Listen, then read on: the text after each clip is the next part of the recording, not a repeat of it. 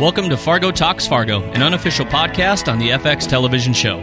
Fargo Talks Fargo is hosted by me, Bill Lempe, and my buddy Sharpie. Sponsors for this season of Fargo Talks Fargo are TAG, celebrating Fargo and the Midwest community through t shirts, art, and graphics. For more information, visit tagfargo.com. And Fargo Brewing Company's Wood Chipper India Pale Ale with its bold hop flavor and velvety body. Grab a pint or visit them online at fargobrewing.com. Good evening, Sharpie. Here we are. We just finished episode eight, The Heap. The How are you? heap. Yes, uh, we're getting towards the end. I'm kind of getting a little bit excited and a little bit sad at the same time. I know, I feel you. Bittersweet. Yeah, it's it's heavy, heavy enough that I have poured myself a glass of Jameson. Oh, it's a big Mm. glass, dude. It is. It's delicious. Dang, I, even- should have had that. well, you still could. Hmm. We could we could make Hold it. on you know, one we could second. stop and we could do a time jump if we need to. N- Noah Holly doesn't have the. Oh.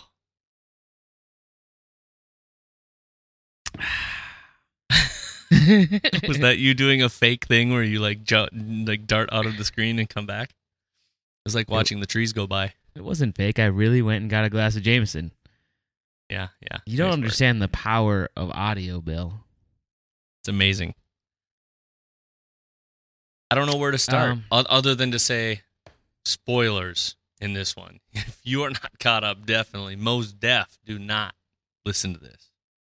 Well, that's That correct. Um, as most of you might know, uh, if you're listening to this, you're listening to the Hot Dish, which is our quick recap of tonight's episode of Fargo. Uh, it's not going to be a full in-depth recap. It's just going to be the Hot Dish, quick thoughts. Uh, first of all, Lester. These are our holy shit moments. yeah, Lester is just a pimp. He is just What a confident, confident man right now. You can you hook up with one widow and it turns you into king shit. Yep. So, so do you suppose uh his brother? Well, we can get to that later. Um, mm-hmm. Mm-hmm. so Lester's Lester's got the confidence. Um, Gus Grimly, uh, hits Molly with the well- loaded gun for the second time. Ew. Ooh. Well, I was gonna say you. You. I, I was gonna say Lester not only has confidence, but he has a new washing machine. Yeah, that's right. no just- more dirty laundry for Lester, that's right. or at least so he thinks. He's cleaning out his closet. There's a lot of little things we lead up in the beginning here, just little tidbits we get until we hit this like major shift in the show, and I, I feel like they were all very important parts to let us know before Mhm. that the, the the event happens, this time shift. Mm-hmm. But uh, I, I have these, I have this almost inability since I just watched it to like remember a ton about what happened before the time jump. I know. We're You like, know what I mean? Like, like I know we got to check in with Lester. Gina's pissed. Bo Munk's in the background. Thanks again to Tom Musgrave for uh, having a chat with us last week. That was super fun. Um, and we edited that into a whole special episode of Fargo Talks Fargo. I love And- that he's just in the background, just like cowering, and he was, and he had no lines in the episode whatsoever, and he's barely in the shot. I just love that he was there specifically for like a, Yeah. a blurry, like out of focus shot of him, kind of like weaseling around in the background. He's like, "Oh shit, he's gonna go hide in the bathroom any minute." That's totally Bo Munk. But we did get to see Gina again for maybe our last time. Thank God. Not thank God we got to see her for the last time. It's it's always nice to see Kate Walsh. Yeah, right. Um. Could have gone without her. We get to see- sons. No, well, yeah, but if we didn't have uh, if we didn't have the the brothers Hess there, how else would we have seen Lester get all That's badass true. with a stapler? I guess it was worth it for that reason. Yeah. And everybody wanted to staple those kids' faces. Yeah. The brothers Hess. So we might as well just tell people right now, stapler. We have a deal going on. This is the smallest part of our show that's going to be an ad. We have great sponsors in Fargo Brewing Company and Tag here in town. And if you want to know more about that, go to fargotalksfargo.com. But Fargo Brewing, every week during the hot dish, we release uh, a special code word. We'll mention it again tomorrow night in the full recap. But Yep. if you are in Fargo or in our local area, go to the tap room, Mm-hmm. Fargo Brewing's tap room. Go to fargobrewing.com to find their place. And if you go into the tap room and you say stapler when you order a pint of beer, or as we have also found out via Twitter today, get a dollar off a growler too. That's right. Just say stapler. You Just do it during sta- happy just hour say though. stapler. you do it during happy hour. Your beer is now a dollar off, plus the dollar off for saying stapler. So that's two dollars off. Holy smoke! So there's the ad. Done. Let's That's move on. pr- that's practically free. yeah, darn right. Stapler. You're darn tootin'. You're darn you tootin', Sharpie. For Pete's sake, say Oh, stapler. for Pete's sake. For Pete's sake, if you just say stapler. Uh, You want me to? I'll do a car count. Anyway, stapler. stapler. I feel like this show has really like set a new tone for us. Now is that a swing line or uh, what you got there? It definitely was not from Storage Room B. So we have a time shift. I how okay. So Gus is in the car setting up a hot date for some lumberjacking, log jamming. Wait, Yeah, no, but- that's from That was later on in the evening. that's that's a, that's a Wait, completely that's- different completely different thing and a completely different movie. But seems like it could be headed that way. I have to Uh, admit that that creepy pan. Hats off to whoever directed that episode. Uh, that pan. I just kept thinking, oh my god, oh my god, oh my Mhm. god. We're, oh, Lorne's gonna be like in the bushes, Yep, with a you know, sniper with his rifle, one man wolf pack. one point two miles away. Yeah, and is gonna just. Here's the end of Gus Grimly. But nope, it was just one hell of a MF transition to one year like, later. Hold, hold, Wait for it. Hold. One year It later. brilliant, and the music, the score, and just God, they knock this shit out of the park. Sometimes these guys do. the score is unreal. Oh God, that's some good whiskey. Oh wait, can I backtrack one second? Mm. Fantastic work, um, as well by um, what's his name? Uh, Russell Russell Harvard, who plays Wrench. Yep. Fantastic. Love that. Love that scene. Uh, where he throws him the key and basically offers him a job, which, by the way, I think he takes in the future. We'll come to that tomorrow night on the recap. Okay. Yeah, I have some thoughts on that as well. We could talk about that. But here we Uh, are. We're in the future. Lester is salesman of the year. A lot's happened in he's, one he's year. already remarried. yeah, What he's a dick move. he's remarried. Uh, Gus and Molly are married and pregnant. Uh, he's a mailman. His dream job. You know, let's not forget a lot of a lot a lot of things have happened for the Grimly household in one year. And then Lester, salesman of the year, remarried. He's got nice suits on, glasses. He even he even has a better haircut. Did you notice that? Yeah, he does. He does have a better haircut. just- Everybody has a better haircut. Lester is just a sexy motherfucker. This was the episode of haircuts because Molly had a haircut. Uh, I don't know about Gus. We'll just assume he did. Um, Lester had a haircut. Lorne had a haircut. Gus's daughter got a haircut. I think Bill Oswalt got a haircut. We'll just roll with it. Um, Yeah. Lou got a haircut. So it's the haircut episode. No, it's not the haircut episode. Well, I just think there was a lot I- of stuff that happened. it is a haircut episode because the I mean, last episode was who shaves the barber. Terrible pun. I'm just I'm glad it was a time shift because I think it'll pay dividends more than having killed Gus or Molly at episode 8 would really do. Anyone can kill somebody.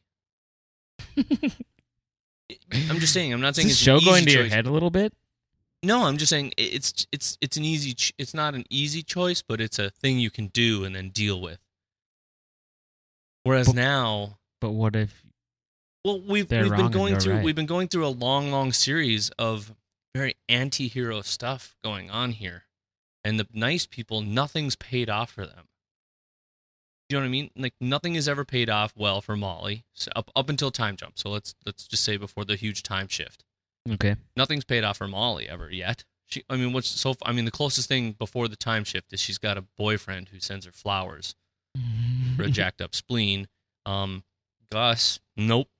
I mean, even Bill Oswalt, which by the way, Bob Odenkirk, every episode gets better for me. yeah, he does. he could easily better better. he could easily have made this character just look like a like a total shithead or or something like really simple where it's just comedic relief or idiot, you know, just that kind of thing and you you kind of care for him a little bit, don't you?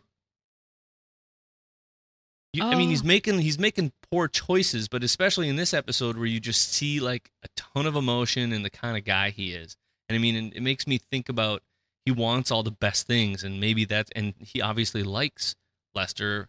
If we go back to the previous episode seven, and how bad he wanted to just not believe that Lester was that terrible person to murder his wife. Yeah.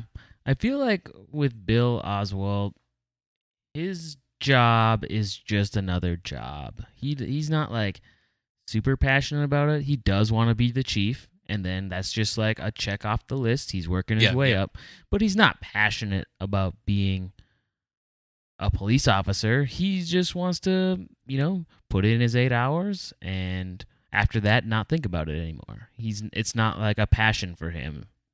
hmm You wonder too if even even on that same lines, if some of his character, you know, if you were doing your own like deep thinking about playing that character, did he even want Vern's job? I mean, he took it and rode with it, you know, because everybody gets king of the hill every once in a while, you know, king of the heap, I guess, right? Um, but did he really want it? Was he really like if Vern was alive, would he have been pecking for that job very hard, or would he just be happy to be the guy who helps organize get-togethers at Lose Later with machine gun cakes?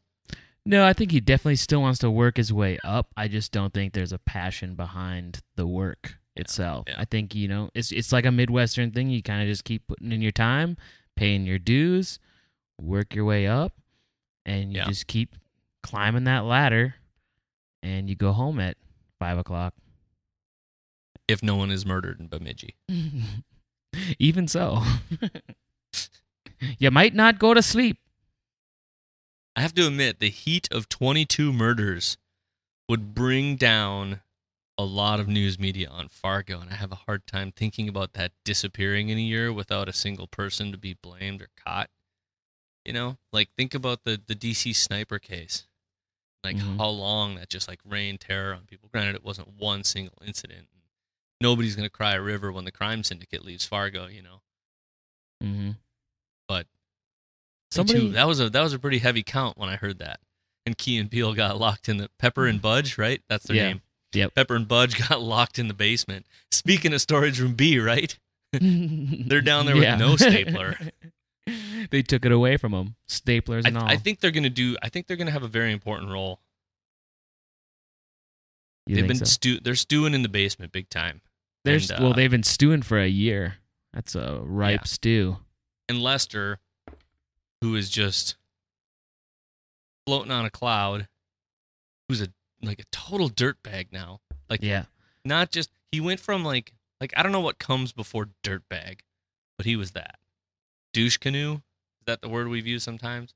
douche canoe. And man, that the uncomfortableness of when he like get, catches that glimpse of Malvo. Well, I love his speech for getting salesman of the year, and he ends it with "You got to have insurance," which is Mhm. I think a little bit ironic because I don't think Lester has insurance. He's been riding high with his confidence on cloud nine, getting away with murder, getting away with anything he wants. But is he insured? I don't think so. He's not Lorne Malvo. This isn't his game. He's playing a game that he is still a rookie in, and I think it's going to come back to haunt him. Yeah, absolutely. So there we go. I just so what do you, do you have any quick theories on what you think uh Lorne's up to? um, I don't know. I have this I don't know, I just I feel like he looks so much more refined. Maybe he's just playing a role for somebody he needs to murder or maybe he created a hole in a world where he could step up and be the boss. Well, he is the king. He's sitting in that throne there towards the end. No, not Lester. I'm talking about uh, Oh, Lorne. Oh, Lorne, you said. Oh yeah, Le- Lester is Lester is in. I saw a little bit of the scene, and uh, over his one shoulder, did you notice uh, uh, over what would be his left shoulder, our right side? There's like a chess piece over there, like the shape of a chess piece. I think we'll have to go back and look for tomorrow night. Yep. I just, it may not mean anything. He's but at the most certainly sitting in a throne, though. Oh, absolutely. And here, here's okay. I'll say one thing about that.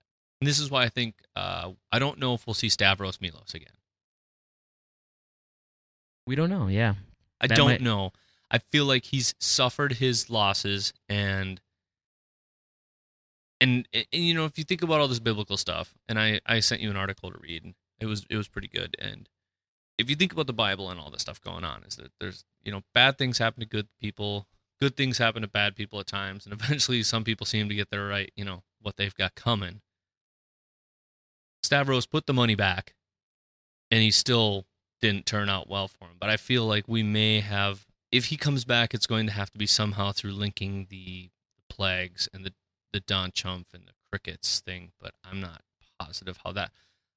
I don't know how that will work because everybody except for Stavros is dead. Right. Even if that didn't uh, come back, I'm fine with that. I think Me too. That's what I'm saying. I feel like we've wrapped that up and it's wrapped up. It's tied up enough for me to move on. Even the Gina Hess thing, that's tied up. I don't know if she'll yep, be back. I think you're right on.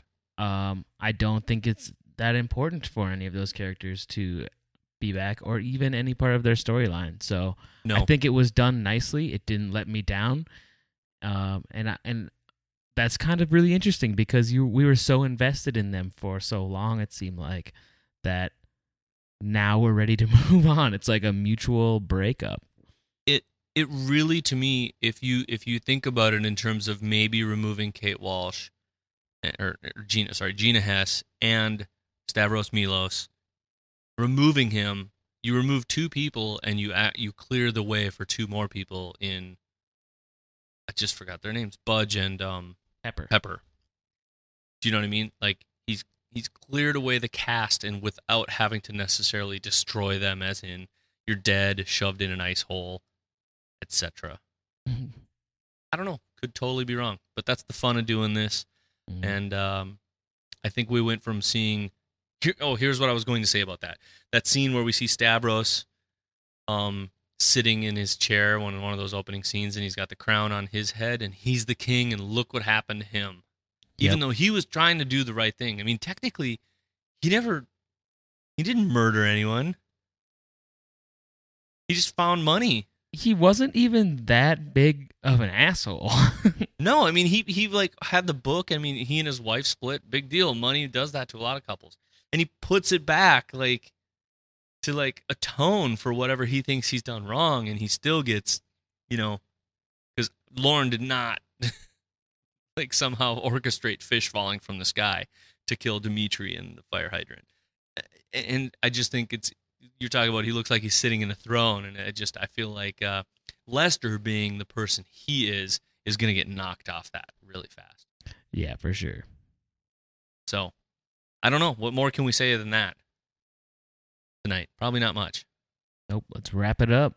So, tomorrow morning, though, Oh yes. we're going to be recording a quick another special episode that I don't know. We'll have to figure it out after we record it. It could be tapped, tagged in to our episode eight recap. No pun intended. very likely, very likely, it could be its own episode. We are going to be recording with Julie Ann Emery, who plays Ida Thurman. She has graciously said she will come and chat with us. We're going to record that tomorrow morning.